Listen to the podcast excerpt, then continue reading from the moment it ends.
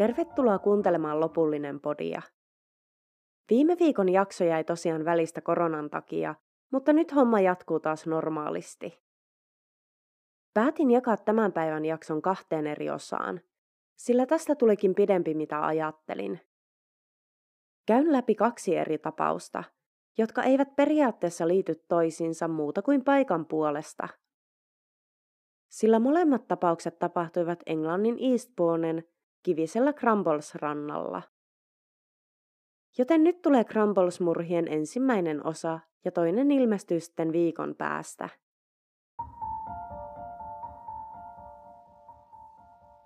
Kahdeskymmenes elokuuta 1920 Vellerin perhe, joka oli tullut lomailemaan Englannin kaakkoisosassa sijaitsevaan merenrantakaupunkiin Eastbourneen, oli suunnannut kohti merenrantaa ja ollessaan Crumbles-nimisellä kivirannalla.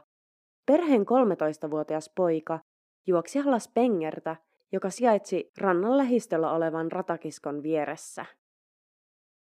Hän kuitenkin kompastui johonkin ja kaatui.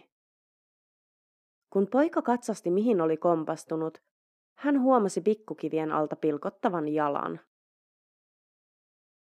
Kun poliisi oli hälytetty löytöpaikalle, alue eristettiin viipymättä. He kaivoivat matalasta haudasta nuoren naisen pahoin runnellun ruumiin. Tutkiessaan ruumiin ympärillä olevaa maastoa, he löysivät suuren verentahriman kiven vain parin metrin päästä ruumiista, sekä lähistöltä löytyivät myös kaksi ruosteista lapiota. Ruumis kuljetettiin Eastbournen kaupungintalon ruumishuoneelle, jossa ruumiinavaus suoritettiin. Ruumiinavauksessa saatiin selville, että nainen oli kuollut noin 24 tuntia ennen löytymistään. Uhri oli saanut useita kovia iskuja kasvojen alueelle, jotka olivat murtaneet niin hänen leukansa kuin irroittaneet hampaitakin. Kuolin syyksi todettiin aivovaurio, joka oli johtunut luultavimmin vasempaan ohimoon kohdistuneesta kovasta iskusta. Koska uhrina oli nainen, epäiltiin aluksi, että murhan motiivi olisi ollut seksuaalinen. Mutta tutkimuksissa kuitenkin todettiin, ettei tämä ollut joutunut seksuaalisen väkivallan uhriksi.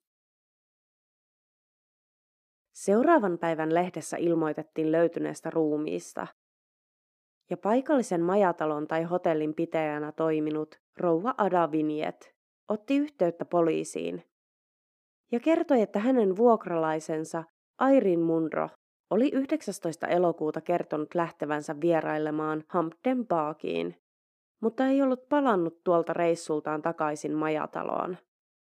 Eikä hän ollut nähnyt tai kuullut vuokralaisestaan tuon jälkeen mitään. Rouva Viniet pyydettiin ruumisuoneelle tunnistamaan vainajaa. Ja kuten rouva oli jo pelännyt, niin se kuului hänen vuokralaiselleen Airiinille.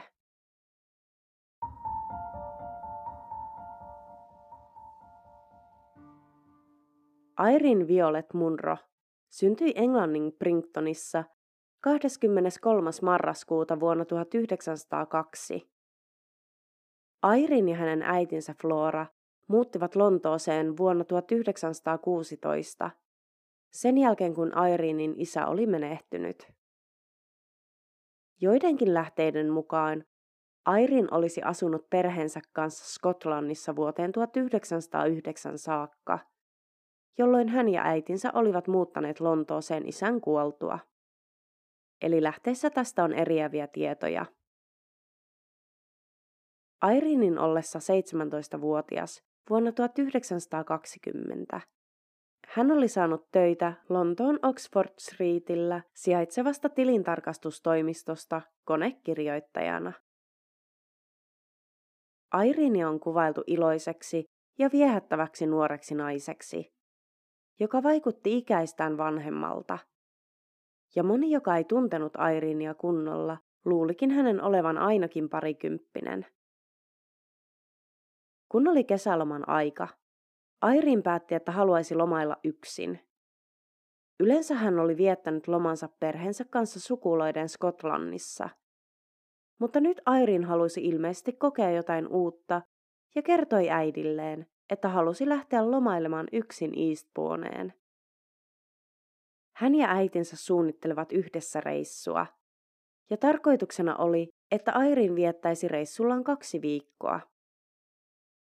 Tämä tuleva loma ei ollut ensimmäinen Airinin yksin tekemä reissu, sillä edellisenä vuonna hän oli matkustanut Prinktoniin ja viettänyt siellä lomaansa. 16. elokuuta 20 Airin matkusti Lontoosta reilun 120 kilometrin päässä sijaitsevan Eastbourneen. Hän löysi majapaikan itselleen osoitteesta 393 Seaside, joka oli vain lyhyen kävelymatkan päässä merenrannasta. Airin maksoi majapaikan pitäjälle rouva Ada Vinietille 30 sillingiä etukäteen huoneen viikoittaisesta vuokrasta. Ja tämän jälkeen päästyään huoneeseensa, ensitöikseen hän kirjoitti äidilleen kirjeen, jossa ilmoitti päässeensä perille ja kertoi aikovansa ostaa tuliaisia. Pari päivää saapumisensa jälkeen Airin kirjoitti äidilleen toisen kirjeen, jossa kertoi tälle edellisen päivän kulusta, mitä nähtävyyksiä oli käynyt katsomassa sekä muutenkin kuulumisiaan. Myöhemmin rouva Viniet on kertonut, että aluksi Airiin näytti nauttivan lomastaan. Mutta hän kuitenkin oli aistivinaan, että Airin kaipasi äitinsä ja sukulaistensa luokse Skotlantiin. Sillä ilmeisesti hänen äitinsä oli matkustanut sinne ja tyttöä harmitti, ettei ollut mennyt äitinsä mukaan. 19. elokuuta Airin oli viettänyt päivän kierrellen katselemassa kaupungin nähtävyyksiä. Ja kun hän oli tullut lounalle majapaikkaansa, oli hän kertonut rouva Vinjetille suuntaavansa seuraavaksi Hampton Parkiin, joka on Eastbournen esikaupunkialue, missä nähtävyytenä on ainakin suuri järvi. Tältä reissultaan hän ei kuitenkaan ikinä palannut takaisin.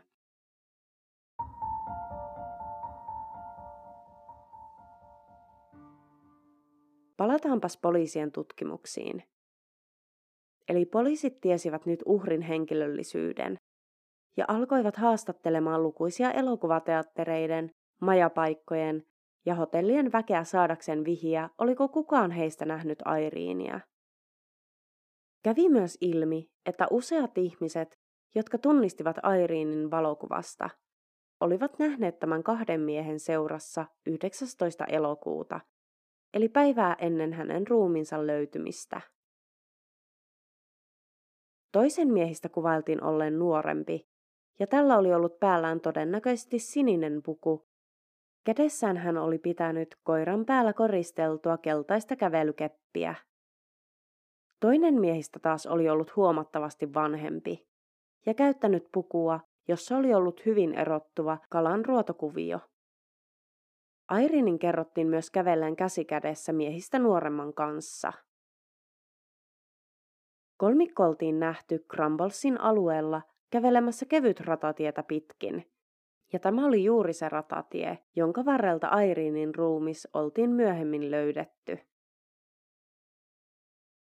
Alpermaalen hotellin aulapaarista poliisit saivat erittäin hyvän vihjeen haastateltuaan siellä töissä ollutta naista. Tämä kertoi, että heidän vakioasiakkainaan olleet paikalliset miehet, 19-vuotias Jack Field sekä 29-vuotias William Billy Thomas Gray, olivat 19. elokuuta viettäneet aikansa paarissa rahattomina.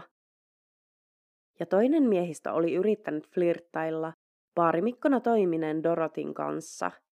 Takajatuksenaan tällä oli saada ilmaista juomista. Mutta kun Doroti oli kieltäytynyt antamasta ilmaisia juomia, oli mies tokaissut, että hyvä on, jos odotat iltaan asti, niin sitten meillä on rahaa. Käytän tästä lähtien tästä William Graystä nimeä Billy, koska sillä nimellä häntä kutsuttiin muutenkin. Miehet olivat poistuneet baarista noin kello 14.30, mutta olivat saapuneet takaisin vielä saman illan aikana. Ja kuten toinen miehistä oli aiemmin sanonut, niin nyt Säkillä ja Billillä tosiaan oli ollut rahaa. ja käyttivätkin sitä rutkasti illan aikana tarjoten juomia paarissa olleille naisille. Myöhemmin illan aikana parivaljakon tiedetään vierailleen myös Eastbournen teatteritalolla, jossa Jack maksoi vanhoja velkojaan takaisin parille miehelle. Viisi päivää ruumiin löytymisestä Eräs todistaja, joka oli nähnyt Airiinin ja miehet menevän aidan alitse ratatien vierellä ja kävelemässä kohti Crumblesia, kertoi, että oli nähnyt nuoremman miehistä usein edellisen kahden viikon aikana Eastbournen kaupungilla. Ja kertoi myös, että tämä kyseinen mies kantoi usein mukanaan keltaista kävelykeppiä. Todistaja oli lähtenyt näyttämään poliiseille kohtaa, missä kolmikko oli kulkenut aidan alitse – ja matkan varrella tämä huomasikin juuri nämä samaiset miehet juttelemassa nyt kolmelle nuorelle naiselle. Todistaja hihkaisi heti poliisille, että nuo miehet hän oli nähnyt. Ja nämä miehet hän olivat ne hotellin aulapaarissa ryypänneet Jack Field ja Billy Gray. Poliisi pidätti Jackin ja Pilin epäiltynä Airiinin murhasta Kerrotaan, että kun poliisit olivat vieneet miehet Eastbournen poliisiasemalle, oli Jack sanonut, olemme odottaneet tätä, koska käytämme molemmat harmaita pukuja. Mitä hän ikinä tällä tarkoittikaan. Kun heiltä kysyttiin tekemisistään iltapäivällä 19. elokuuta, molemmat kertoivat olleensa toistensa seurassa Albermaalessa, josta olivat menneet Pilin kotiin syömään. Ruokailun jälkeen he olivat viettäneet loppuillan hippodromilla, eli paikallisella teatteritalolla.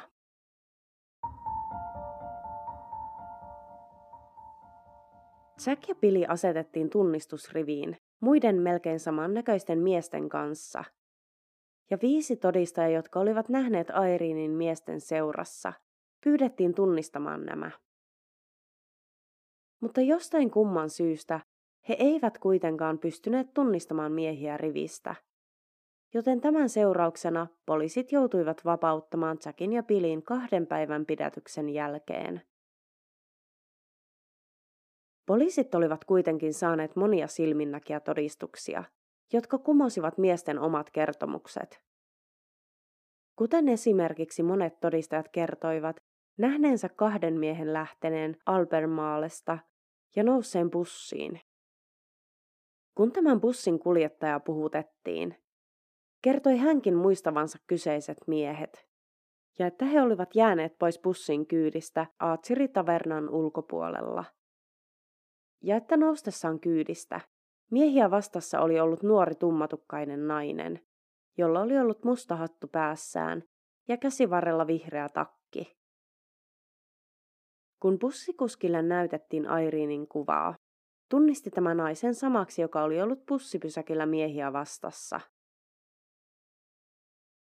Kun muuan merimies William Butlans oli nähnyt Airiinin kuvan sanomalehdessä, kertoi hän komentajalleen, että ollessaan lomailemassa Eastbourneissa hän oli nähnyt tämän samaisen tytön kahden miehen seurassa.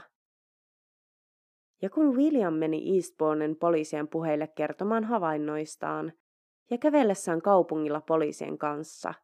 Hän näki juurikin nämä naisen seurassa olleet miehet istuskelemassa kahvilassa nauttimassa teestä.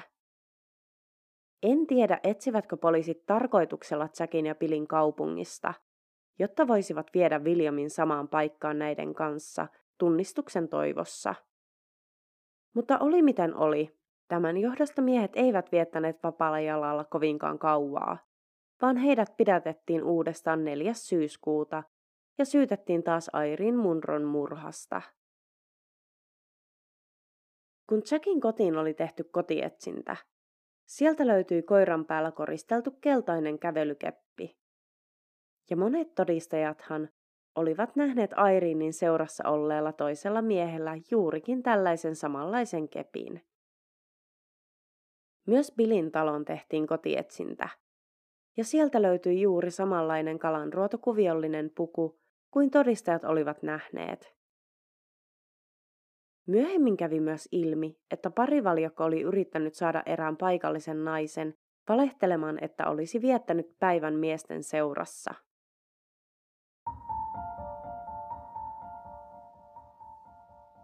Mitä siis oli tapahtunut? Kun Airin oli kerennyt lomailemaan kolme päivää Eastbourneissa, hän oli tavannut kohteliat miehet, Jackin sekä Billin, jotka olivat tarjoutuneet näyttämään Airinille paikallisia nähtävyyksiä. Kierreltyään koko aamupäivän kaupungilla, he lopettivat kierroksensa paikalliseen pupiin, josta Airin jatkoi matkansa majapaikkaansa lounaalle. Hän oli kuitenkin sopinut tapaavansa miehet uudelleen vielä samana päivänä kolmen jälkeen paikallisen pupin Archery-tavernan vastapäätä olevalla pussipysäkillä, josta he suuntaisivat sitten Hampden Parkiin. Ja niin kuin todistajan lausunnoissa kävi ilmi, olivat miehet odotelleet hotellin aulapaarissa sen aikaa, että Airin kävisi lounalla. Ja täällä paarissa tosiaan toinen miehestä oli yrittänyt saada ilmaisia juomia paarimikolta. He olivat lähteneet baarista puoli kolmen aikoihin ja suunnanneet kohti pussipysäkkiä. Säkin ja Pilin saapuessa pysäkille Airin oli ollut jo heitä siellä odottelemassa. Kolmikko suuntasi kävellen kohti läheistä merenrantaa, ja ilmeisesti Airiinilla ja Jackillä saattoi olla jotain romanttista meneillään, sillä he olivat kävelleet käsi kädessä. Kun he olivat saapuneet syrjäiselle kivirannalle Crumblesiin, päivän aikana kävely oli ilmeisesti ottanut Airiinille koville, ja olikin ilmoittanut olevansa väsynyt ja alkanut kaivamaan käsilaukustaan nenäliinaa, jotta saisi pyyhittyä kasvojaan. Kun Airin penkoi laukkuaan, Jack ja Pili nyökkäsivät toisilleen. Pili tarttui Airinin käsilaukkuun – Naisen yrittäessä taistella saadakseen pidettyä laukkunsa itsellään. Jack nosti kävelykeppinsä olkapäänsä yläpuolelle ja löi sillä naista suuhun. Lyönnin johdosta osa Airiinin hampaista irtosi ja hän kaatui selälleen maahan. Kun maassa makaava Airiin huusi kivusta, Jack oli mennyt paniikkiin ja huutanut toverilleen, että tämän täytyisi tehdä jotain. Pili nappasi lähellä olevan painavan rautakivitiilen palasen ja alkoi lyömään sillä Airiinia kasvoihin useita kertoja. On mahdollista, että Airin menehtyi sokkiin iskujen aikana tai vaihtoehtoisesti vasta puoli tuntia myöhemmin saaminsa vammoihin.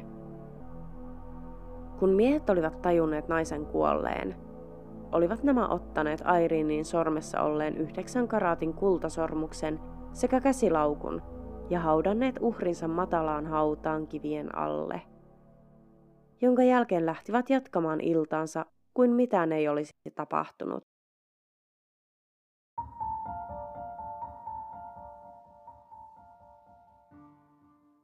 Oikeudenkäynti alkoi 13. joulukuuta 1920. Jack ja Billy molemmat kielsivät syyllisyytensä Airiinin murhaan. Avauspuheenvuorossa syyttäjä kuvaili miehiä työttömiksi entisiksi sotilaiksi, jotka tehtailivat pikkurikoksia ja ryöstöjä. Useat todistajat kertoivat oikeudessa nähneensä miehet Airinin seurassa, sekä sen, kuinka miehillä oli yhtäkkiä rahaa naisen kuoleman jälkeen, vaikka aiemmin päivällä heillä sitä ei ollut. Oikeudenkäynnin toisena päivänä Tohtori Catman todisti, että kun hän oli tutkinut uhrin ruumista, oli hän varma siitä, että uhri oli menehtynyt vasta kello 23. Mikä viittaisi siihen, että Jack ja Billy eivät voineet olla murhapaikalla tuolloin, sillä heidät oli todistetusti nähty muualla. Tämä tohtori ei siis ollut suorittanut virallista ruumiin avausta, vaan pelkästään tarkastellut ruumista – kun Catmania ristikuulusteltiin, hän kertoi, että oli perustanut kuolinajan ainoastaan siihen tosiseikkaan, että uhrin toisesta sieraimesta oli valunut verta, kun he olivat siirtäneet ruumiin ruumishuoneelle. Ja hänen mukaansa veren olisi pitänyt olla hyytynyttä, jos nainen olisi kuollut ennen kello 11 illalla. Tohtori Cadmanin todistuksen häpäisemiseksi tohtori Adams todisti syyttäjän puolesta, että hänen suoritettuaan Emilin ruumiin virallisen tutkimuksen 21. elokuuta hän oli vakuuttunut siitä, että naisen kuolema oli tapahtunut noin 17.30. Toinen lääketieteen asiantuntija, joka suoritti myöhemmin uhrin ruumiin tarkastuksen, todisti myös, ja hänen todistuksensa vastasi täysin tohtori Adamsin todistusta. Ja tämä lääkäri myös lisäsi, että jos tohtori Catman olisi mitannut Emilin ruumiin lämpötilan, hän olisi ollut tarkempi kuolin ajankohdan suhteen. Myös tyttö, nimeltä Hilda Baxter, pyydettiin todistamaan oikeuteen. Hän kertoi, että molemmat miehistä olivat pyytäneet häntä valehtelemaan poliiseille, että olisi ollut miesten seurassa Pevensiissä murhapäivänä. Ainoastaan Jack otti kantaa häntä vastaan kerrottuihin syytöksiin. Ja vakuutti, ettei ollut koskaan tavannutkaan Airiinia. Ja kertoi rahan olleen hänen työttömyysetuuttaan, jonka oli saanut murha-aamuna 19. elokuuta. Jack kertoi, että olivat yrittäneet saada Hilda Baxteria antamaan heille alipin, koska eivät tietäneet ketään tuttua, joka olisi nähnyt heidät Pevensiissä murhapäivänä.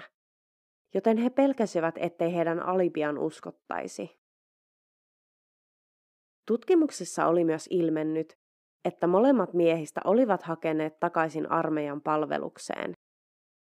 Ja kun tästä asiasta kysyttiin, Jack myönsi asian olevan totta, mutta syyksi hän kertoi, että Billin työttömyysrahaa oltiin hiljattain laskettu, jonka takia he olivat yhdessä yrittäneet värväytyä takaisin palvelukseen. Sillä Jack tiesi myös, ettei hänenkään työttömyysetuutensa jatkuisi loputtomiin. Kun Jackin puheenvuoro oikeudenkäynnissä oli päättynyt, syyttäjä toi saliin todistamaan miehen, joka oli ollut samassa vankilassa Pilin kanssa, kun tämä oli istunut tutkintavankeudessa. Ja tämä mies kertoi Pilin myöntäneen olleensa Airinin seurassa murhapäivänä, mutta kielsi tappaneensa naista. Pili oli kuitenkin kertonut miehelle, että tiesi murha-aseena olleen kiveen ja naisen kuolleen päähän kohdistuneesta iskusta. Miehen mukaan Pili yritti saada myös jonkun toisen vangin kertomaan poliiseille, että tämä olisi nähnyt Airiinin tuntemattoman merimiehen seurassa murhapäivänä Crumblesissa. Eräs toinenkin vanki todisti oikeudessa, kertoen, että Billy oli pyytänyt häntä todistamaan oikeudessa, että olisi ollut sirkuksessa Pilin ja Jackin kanssa murhan aikana. Oikeudenkäynnin aikana valamiehistä vieraili Crumblesissa tarkastamassa murhapaikkaa. Puolustus yritti vedota siihen, että miehiä vastaan olevat todisteet olivat pelkkiä aihetodisteita, sekä myös siihen, että todistajat eivät olleet tunnistaneet näitä ensimmäisen pidätyksen aikana tunnistusrivistä. Puolustus otti myös esille tohtori Catmanin todistajan lausunnon, jonka mukaan uhri ei ollut voinut kuolla ennen kello 11 illalla. Oikeudenkäynti kesti viisi päivää ja 17. joulukuuta tunnin harkinnan jälkeen valamiehistä totesi Jack Fieldin ja Billy Crane syyllisiksi Airin Munron murhaan. He molemmat saivat kuoleman tuomiot.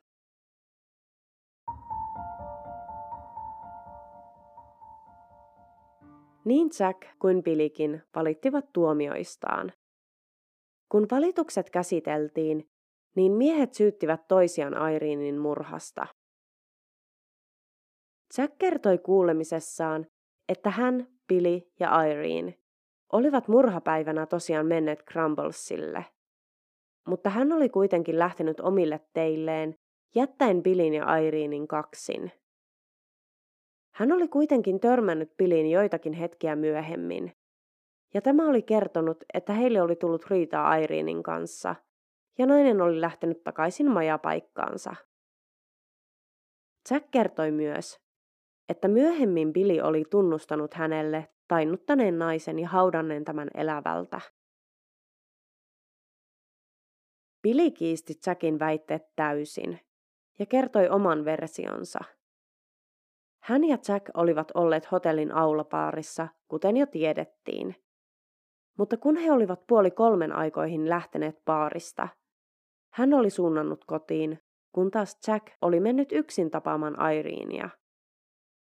Billy oli tavannut Jackin uudelleen vasta illalla 20 vaille seitsemän, ja tuolloin Jack oli kertonut mennensä naisen kanssa Crumblesiin.